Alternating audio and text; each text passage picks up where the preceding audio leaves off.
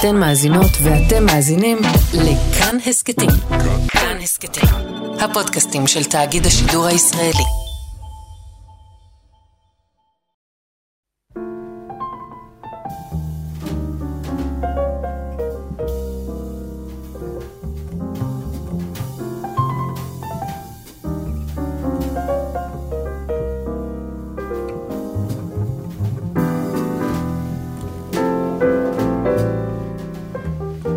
שבת שלום. צהריים טובים. ברוכים בין התבודדות, כאן עמיחי חסון. יאיר אסולין. במסענו השבועי, שהשבוע אה, ילך לעבר אה, החג המתקרב.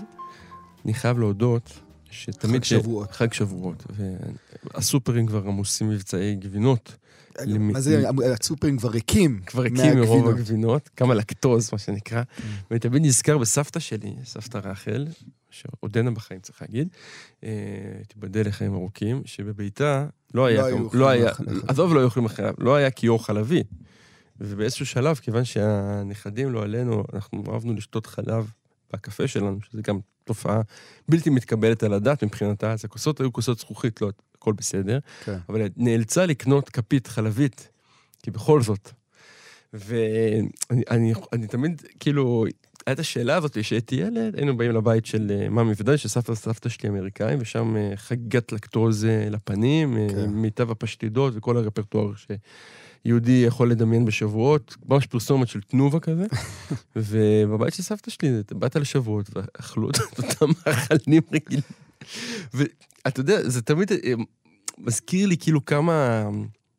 לאיפה הלב שלך נתן, נגיד, בין שניהם? אה, אני של שמנת, כאילו, מהבחינה הזאת. אוקיי. זה לא, זה פשט. זה- פשט- זה פשט רק מבחינת הטעם, או גם מבחינת זה שכאילו בסופו של דבר, זה ה... אני לוקח את זה כמעט, כמעט למקום הדתי, אוקיי? ה- ה- לא לאכול מאכלי חלב בשבועות, זה, זה כאילו סימן לזה שאתה... לא בישראל, לא לא, בסיפור. כן, אתה לא בסיפור. אתה בחוץ. מ- יכול להיות מאוד שזה זה. אני דווקא חשבתי על זה שהמון פעמים הפונקציה של האוכל, אנחנו רואים את זה כמובן בראש השנה ופסח ובאוזני המן, ובכמעט כל חג ו- וחנוכה, האתוס היחיד שנותר בו זה כמעט סופגניות בהגדרה. האוכל כאילו... מאכל אירופאי. מאכל אה, אירופ- כן. שקשור לקריסמס בכלל. האוכל אה, מייצר, זאת אומרת, בוא נגיד ככה, ההכנסה של הרי מאכלי חלב, יש לזה איזה יסוד אה, כלשהו בתוך הנמשלה תורה לחלב וכל ה... כן, אפשר לגרד. כן, מה שנקרא, אפשר לעשות וורט ו- וזה יעבוד. אבל זו פונקציה ציונית בסופו של דבר, שהמטרה שלה באמת הייתה נגיד אה, אה, להתחבר עם החקלאות הארץ-ישראלית הנבנית בארץ, ובסוף מה שנותר ממנה כמשל, פשוט מבצעי אה, קפיטליזם. קפיטליזם של שתיים ועוד שתיים. ואני חושב שכל התופעה הזאת של תיקוני שבועות אה, הממלאים את הארץ אה, לאורכה ולרוחבה, קצת בסכנה להיות אה, באזורים האלה. כלומר, להפוך גם הם למין מבצע אה, שתיים ועוד שתיים. אה, כלומר, בהיעדר תוכן ממשי, אנחנו נבלעים בתוך הסיפור שאנחנו רוצים לספר, ולא בדבר עצמו. אבל אתה יודע, זה מעניין, כי ה... מעניין, קצת ניגע בזה היום בתוכנית אולי, מעניין לשאול למה דווקא שבועות נבלע על ידי הקפיטליזם. כי פסח למשל, יש מבצעים ויש זה, אבל הוא לא נבלע. התוכן כי יש שלו לא סיפור נבלע. נורא חזק. בדיוק. עכשיו, מה האבסורד בזה? החג היחיד שבאמת כביכול הוא סביב סיפור, זה שבועות.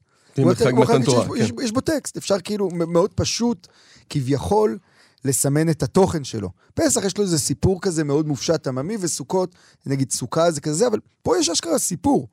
וזה מעניין שדווקא כשיש סיפור, הרבה יותר קשה להתעסק בסיפור, או הרבה יותר קשה לגעת בו, ואתה רוצה לברוח למקומות אחרים. אוקיי, הסיפור הזה נורא נורא מפחיד. אתה יודע, תמיד כשמדברים על מעמד הר סיני, הדימוי הזה של אה, חז"ל, של כפה עליהם הר כגיגית, כלומר, אה, עם ישראל לא רצה את התורה, והקדוש ברוך הוא אה, אה, מכריע בשבילם, זאת אומרת, לא מעניין אותי מה אתם רוצים, בבקשה, קחו.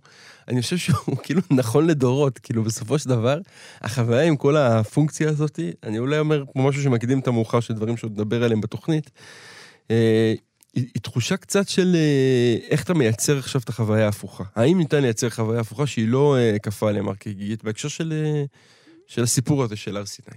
זה מעניין, כאילו, ה... מעניין. לא חשבתי על זה קודם, אתה אומר שזה ה... הט... הטראומה הלאומית הראשונה זו זו. כלומר, אתה אומר, זה בעצם חג שמסמן טראומה. שוב, זה, ככה זה בפשט הדברים, ואנחנו התעסקנו רק לפני כמה שבועות ב, בחטא העגל ובדבר שקרה דקה אחר כך, כלומר, בכמה הרגע הזה היה בו משהו, אה, בהיעדר מילה אחרת, אני אשתמש במילה אותנטי? לא יודע. ברגע של חטא העגל. ושל מעמד הר סיני. כלומר, שלא היה הרגעים, אותנטי. כן, בשתי הרגעים האלה היה הדבר שהכי חסר בסיפור הזה של אה, קבלת תורה. ואני חושב על זה גם, אגב, בהמון פונקציות של אה, מרחבים תורניים. אנחנו עוד מעט נקרא אגדה שמדברת גם, בין היתר גם על זה. היא שאלת האותנטיות. באמת ניג- ניגע בזה עוד רגע.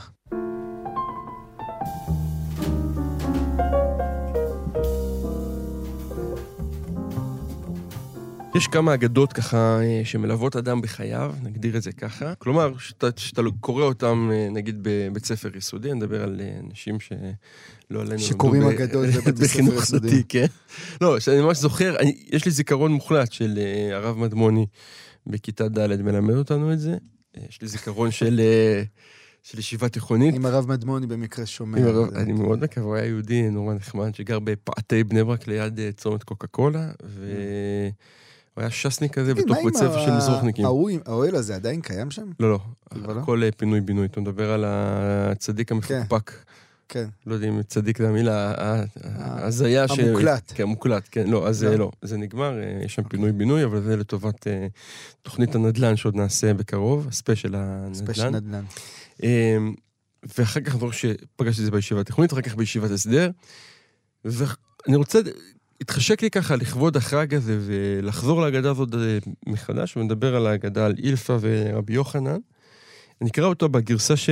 בגרסת העיבוד של אדמיאל קוסמן, שאני חושב שהיא מצליחה להבהיר אותו קצת מתוך הארמית, אז כמובן מי שרוצה לקרוא את, ה... את הדברים בעצמם במסכת תענית, בבבלי מוזמן, אבל אנחנו נקרא את הגרסה העברית. אילפא ורבי יוחנן היו לומדים תורה. היו דחוק להם מאוד מצבם הכלכלי. אמרו זה לזה, נקום ונלך ונעשה עסק.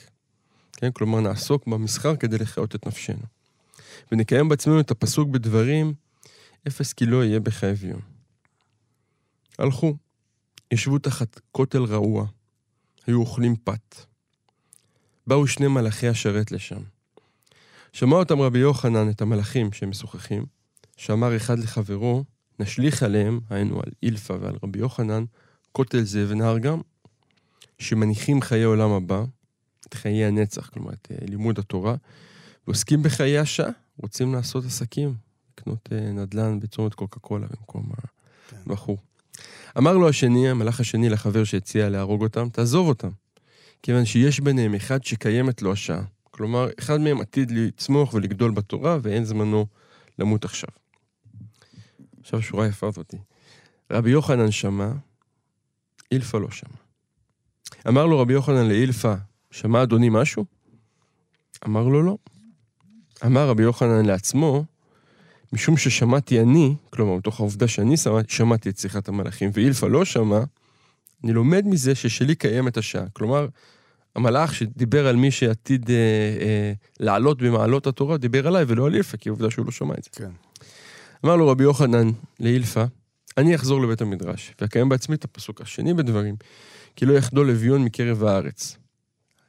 פשט הפסוק זה שצריך לפחות אביון אחד שישאר בעולם, כן? כן. שזה גם דבר... אה, רבי יוחנן חוזר לבית המדרש, אילפא לא חוזר, אה, ועד שחזר אילפא אחרי שנים רבות ממסעותיו, מלך רבי יוחנן, כלומר מינו אותו לראש הישיבה בטבריה.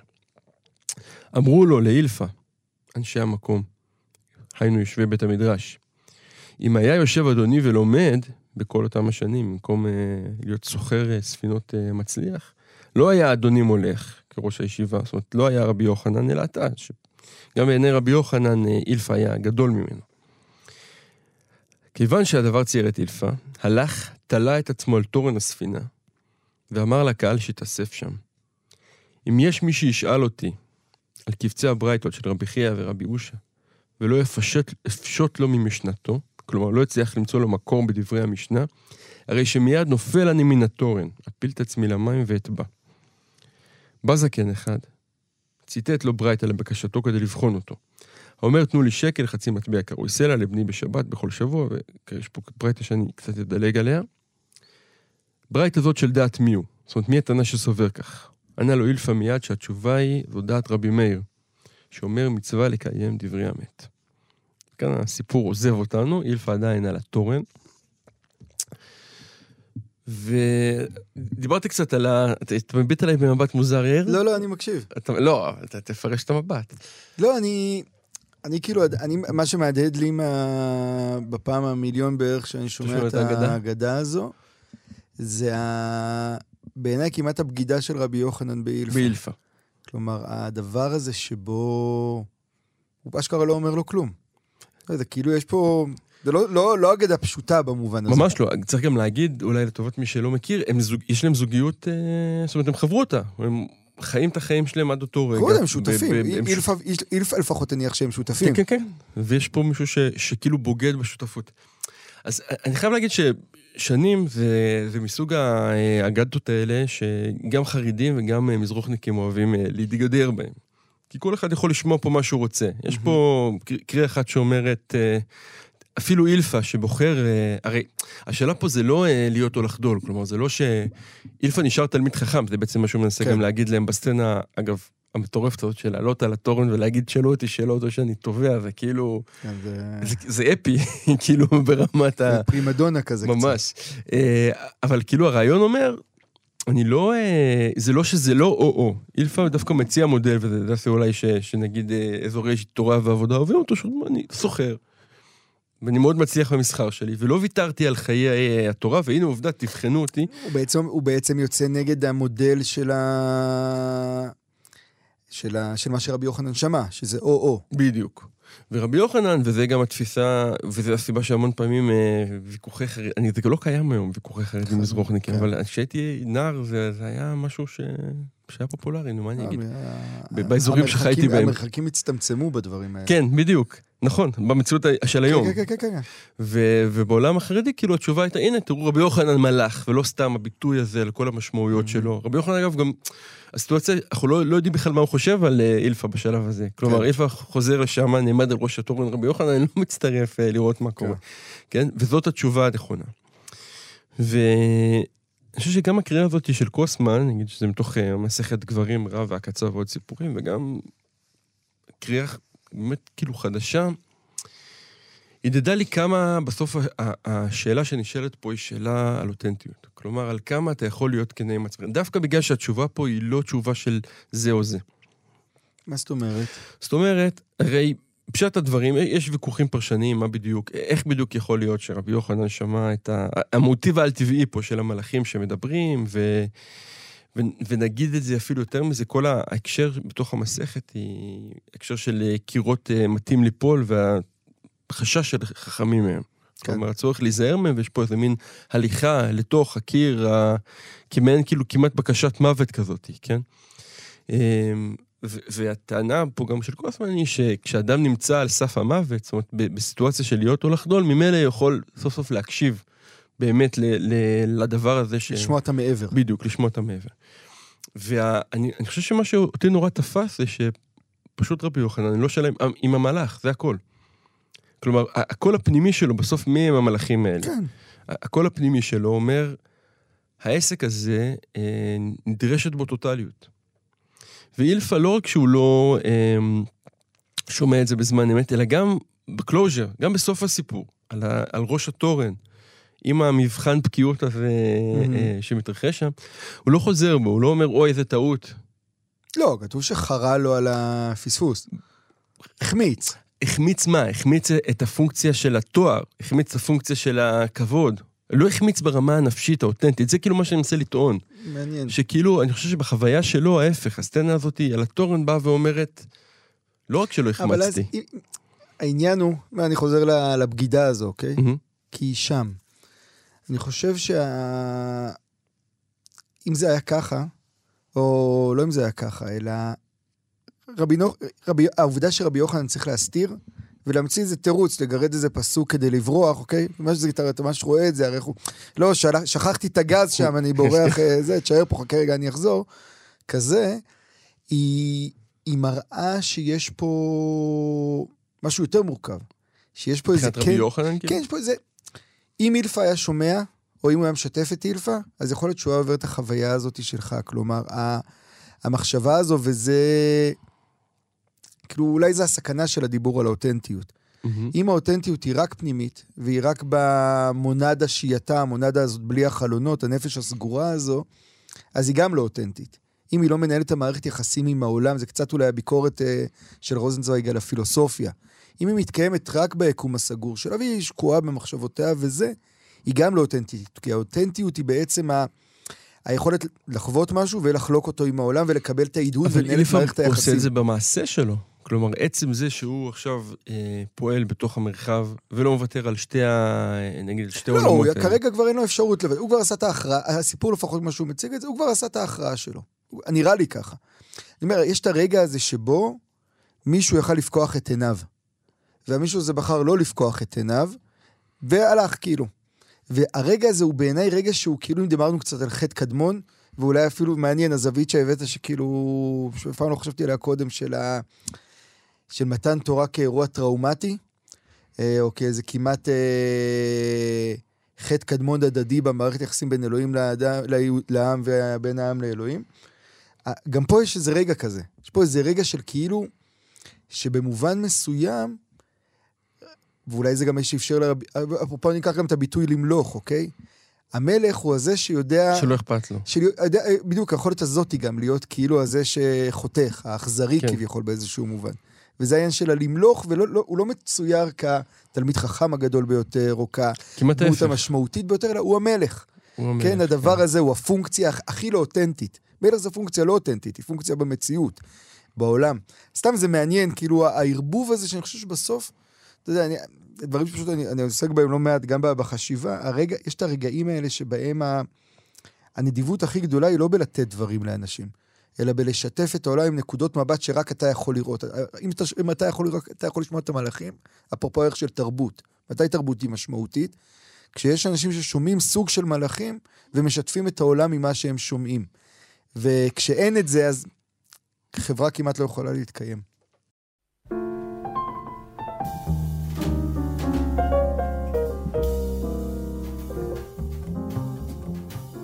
אני רוצה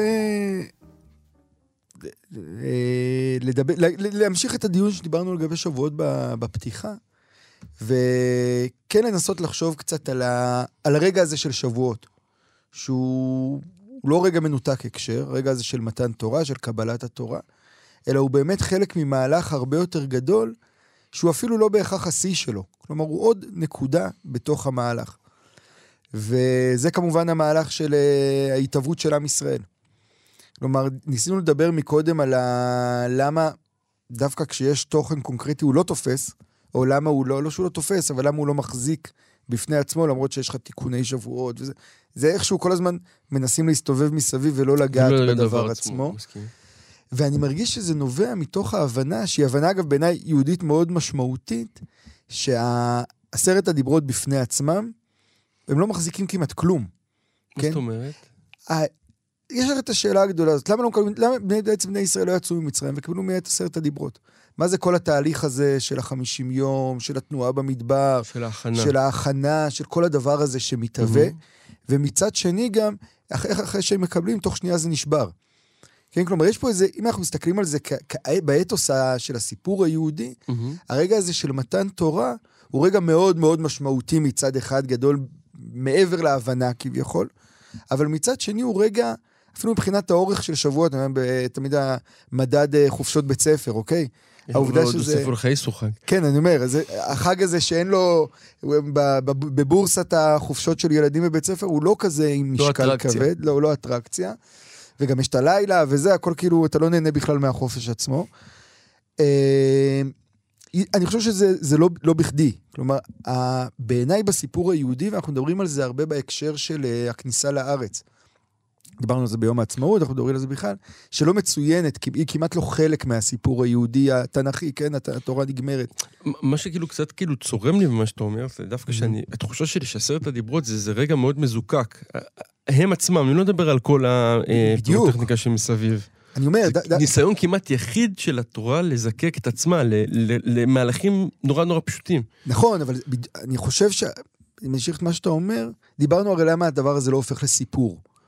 הוא לא הופך לסיפור כי סיפורים הם תמיד על שאלות, ועשרת הדיברות היא התשובה האולטימטיבית. הם תמיד על קונפליקט או על מתח, או מה שדיברנו בסוף התוכנית הקודמת, אפרופו דרמות וכאלה.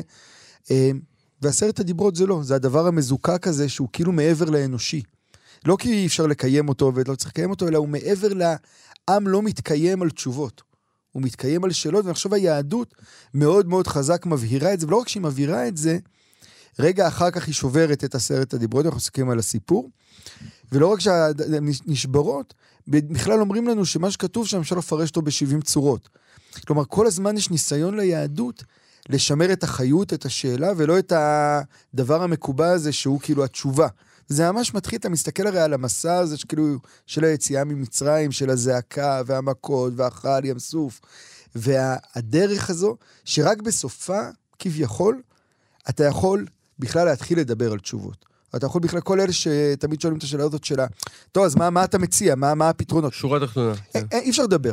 היה, מבחינת היהדות זה הדבר, עשרת הדיברות, אני, אני חושב שזה זה, נכון, הם הדבר הכי חשוב, אבל גם הדבר אולי הכי פחות רלוונטי, אם הוא לא מתקיים. זה בדיוק הבשורה שיתרו מציע, הוא אומר למשה, תשמע, הם צריכים לחיות סיסטם, מזה. כן. בוא, בוא נתחיל לפרק את הדברים, בוא עכשיו, עזוב את הדבר הגדול המערכת, הזה. כן. בוא נהפוך את זה למשהו שאפשר לחיות אותו. ובגלל זה גם באמת ה- השבועות זה החג האחרון בשנה, והחג הראשון בשנה הוא בעצם ה... הוא, הוא הפתרון למה שקורה אחרי שלחטא העגל, הוא בעצם ה... המחילה, או החסד, תשובה. או התשובה, או האפשרות לתקן, מתוך הבנה, שוב, שכאילו הקיום הוא לא, הוא לא נגמר בעשרת הדיברות. עשרת הדיברות הוא רק ההתחלה. הוא הפתיחה לדבר עצמו, והוא לא כאילו...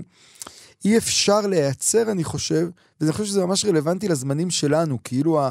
הרי אנחנו הרבה יותר בזמנים של אולי, אולי הזעקה בתוך העבדות, או אולי תחילת היציאה של משהו. על- על על הזמנים שאנחנו חיים בהם, על הזמנים שאנחנו אוקיי. הזמנים שאנחנו חיים בהם, סוג של אי ודאות, חוסר הבנה לאיפה אנחנו הולכים, איזה מדבר מאוד מטושטש, זמנים שבטח אי אפשר לדבר עליהם, על תורה, אוקיי? או על איזה משהו, כן. על משהו כזה חלוט.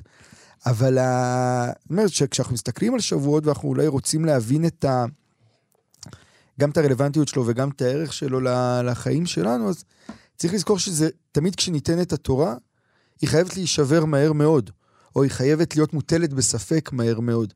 כי אם אתה לוקח את הדבר הזה וכאילו לא מטיל אותו בספק, או לא לש אותו, ולא מפתח אחריו את החסד שמאפשר לא תמיד להקשיב לו, או מאפשר את המערכת יחסים המורכבת, אז זה הופך להיות מת. טוב, זה קשור גם ל... דיברנו על הטראומה של כפה למרגגית. גם כשהתורה שבעל פה מגדירה את המעשה שלה, היא אומרת, קשה יום שנכתבה בתורה שבעל פה כיום שנעשה בו מעשה העגל, לא. פחות. זאת אומרת, היא חוזרת לאותו חטא ומציבה את, ש... את הטקסט עצמו שבו הוא נכתב באותה קטגוריית אה, אה, חטאים. בדיוק מתוך ההבנה הזאת. הרי שניהם יושבים על אותו ניסיון לנסח משהו מוחלט וטוטאלי על המציאות. שזה כאילו ממש ה... דבר בלתי לא אפשרי עם. המציאות. זה, זה, זה, זה הגדרה המילונאית כמעט לעבודה זרה. כן, בדיוק הדבר הזה של לנסח משהו מוגדר כן, וחלוט. ולכן שוב, הכתיבה כן, כן, כן, בעל פה ממש, ממש, אני אומר. בדיוק מה שאתה אומר, ולכן גם אני אומר שבועות, הוא חג שהוא כאילו, כאילו יש איזו מורכבות כזו כלפיו, שהיא לא רק הטראומה של הכפייה, אלא היא, ה...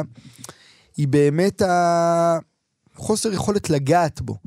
וזה דבר שאני חושב שרק אני אסגור את זה בזה, זה דבר שאני חושב שחשוב להחזיק אותו בראש, כאשר אנחנו כל הזמן מחפשים תשובות, כי כשאנחנו מחפשים תשובות, זה בעצם מה ששבועות אולי אומר לנו, או המהלך הזה בכלל של התהוות עם ישראל, כשאנחנו מתעקשים על התשובות, זה בעצם כלי הדחקה להתבונן בשאלות.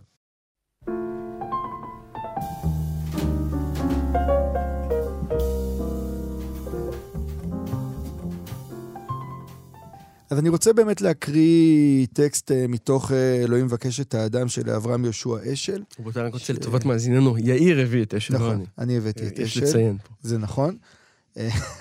לא, אם מישהו כן, אי כן. פעם יעקוב אחרי אה, נכון. 400 התוכניות, אני רק רוצה יש, שזה אה, יצוין. נכון, יש, ראוי לציון. ראוי לציון, ובאמת, אגב, חלק מאיזה גילוי מחודש שלי את אשל. וואלה. כן. תגיד על זה אה, משהו? ש... לא, אני לא, אגב, אני לא לוקח את הדברים, אני חושב שאמרתי פה, אפרופו ארבע מתוכניותינו, אה, על, על הביקורת או על המורכבות שיש לי כלפי אשל, אבל אני חושב שה... בקריאה הזאת שלי אותו בחצי שנה האחרונה יותר לעומק, אני כן מוצא את, ה... את השמיעה המאוד מדויקת שלו ל... לניואנסים נפשיים, או לרגעים נפשיים. אוקיי? שזה הרבה פעמים נבלע, אגב, בניסיון שלו להיות כאילו אה, פילוסוף אה, רעיוני אה, כזה, וכאילו יש משהו מאוד פשוט, אה, לא פשטני, פשוט במובן המדויק שמתבונן בנפש האדם. אני באמת רוצה בהקשר הזה להקריא איזה קטע מתוך אלוהים מבקש אדם שנקרא האמונה היא אירוע. לא פעם ולא פעמיים נעשו ניסיונות להמציא רשימות מפורטות שמסבירות מדוע חייבים אנו להאמין בקיומו של אלוהים. רשימות אלה נמשלות לפ- לפירות בשלים שאנו מלקטין מן האילן. אך עלינו להבין שהזרע מתחיל לגדול ולהיות לאילן מתחת לפני האדמה. מעשה האמונה מתרחש מעבר לסיבות ולנימוקים. רק לעיתים רחוקות משכילה הנשמה לרומם את סודותיה העמוקים ביותר לרמה הדיסקורסיבית של השכל. לפיכך אל לנו לזהות בין מעשה האמונה לבין ביטוי האמונה. הביטוי הוא אמירת הן לאמת, משפט נחרץ, שכנוע פנימי עמוק, ואילו האמונה עצמה היא אירוע, כלומר עניין שמתרחש ומתהווה, לא דבר מה המחוסן בקרן זווית. האמונה היא הרגע שבו נשמת האדם מתייחדת עם כבודו של הקדוש ברוך הוא. שכלו של האדם מגודר, תחום. הגישה לסולם שבאמצעותו יוכל להתעלות בכוחות עצמו אל דעת אלוהים חסומה בפניו. אך בנשמה הותקנו חלונות שקופים הצופים אל מה שמעבר. כאשר אדם מבקש להתעלות, כאשר הוא מנסה לפלס דרך אל אלוהים, השתקפות האור האלוהי שבאדם נוטעת בו את הכוח לכיסופים הללו. לעתים אנו נאכלים באש הבוערת מול כוחנו שלנו ומעבר לו, ואם לא נפתור את הנשמה בטענה שאין היא אלא בית מחסה לחולי רוח, אזי תהא האנליזה של ספקטרום קרני האור הללו העדות לאמיתות התובנה שלו. שהרי לא לעולם מחשה האל, ולא לעולם סומה האדם. כבוד השם מלא את העולם ורוחו מרחפת על פני האדמה. ישנם רגעים שבהם על דרך לשון התלמוד, שמיים וארץ נושקים זה לזה. ברגעים אלה מתרוממת הרעלה המסתירה את פני אופק הידוע, ומתגלים לעינינו הדברים הנצחיים בזמן. יש בינינו מי שזכו לחוות ולו פעם אחת את ממשותו האדירה של אלוהים. יש בינינו מי שזכו להציץ ולו בחטף ביופי, בשקט ובעוצמה, הזורמים בנשמה שכל כולה מוקדשת לאדון העולמים. ייתכנו רגעים שהם כרעם בנשמה, ובהם האדם אינו רק נתמך ומודרך בידו רבת אה, ההתעלומות של הקדוש ברוך הוא, אלא גם לומד כיצד לסעוד ולהדריך בריות אחרות. הקול שנשמע במעמד הר סיני לא יידום לעולם. ובתרגום אונקלוס לדברים, פרק ה' פסוק י"ט מצאנו, את הדברים האלה דיבר השם אל כל קהלכם בהר, קול גדול שלא פסק.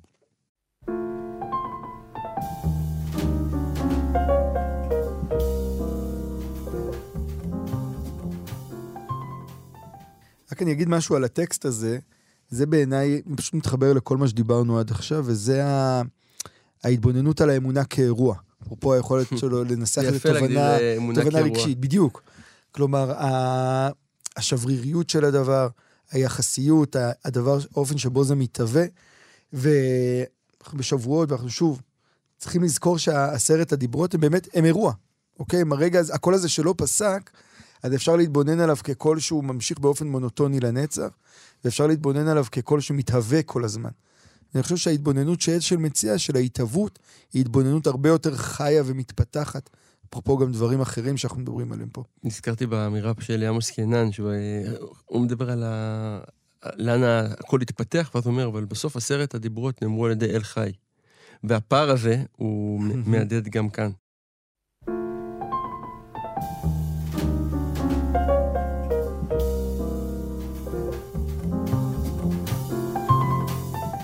תודה רבה לנדב אלפרין שערך והפיק, תודה לכם שהאזנתם. חג שמח ושבת שלום. חג שמח, בשורות טובות.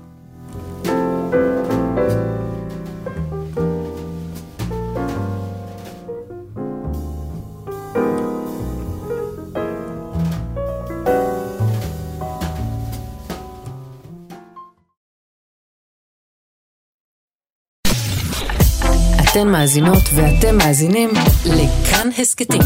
כאן הסכתים, הפודקאסטים של תאגיד השידור הישראלי.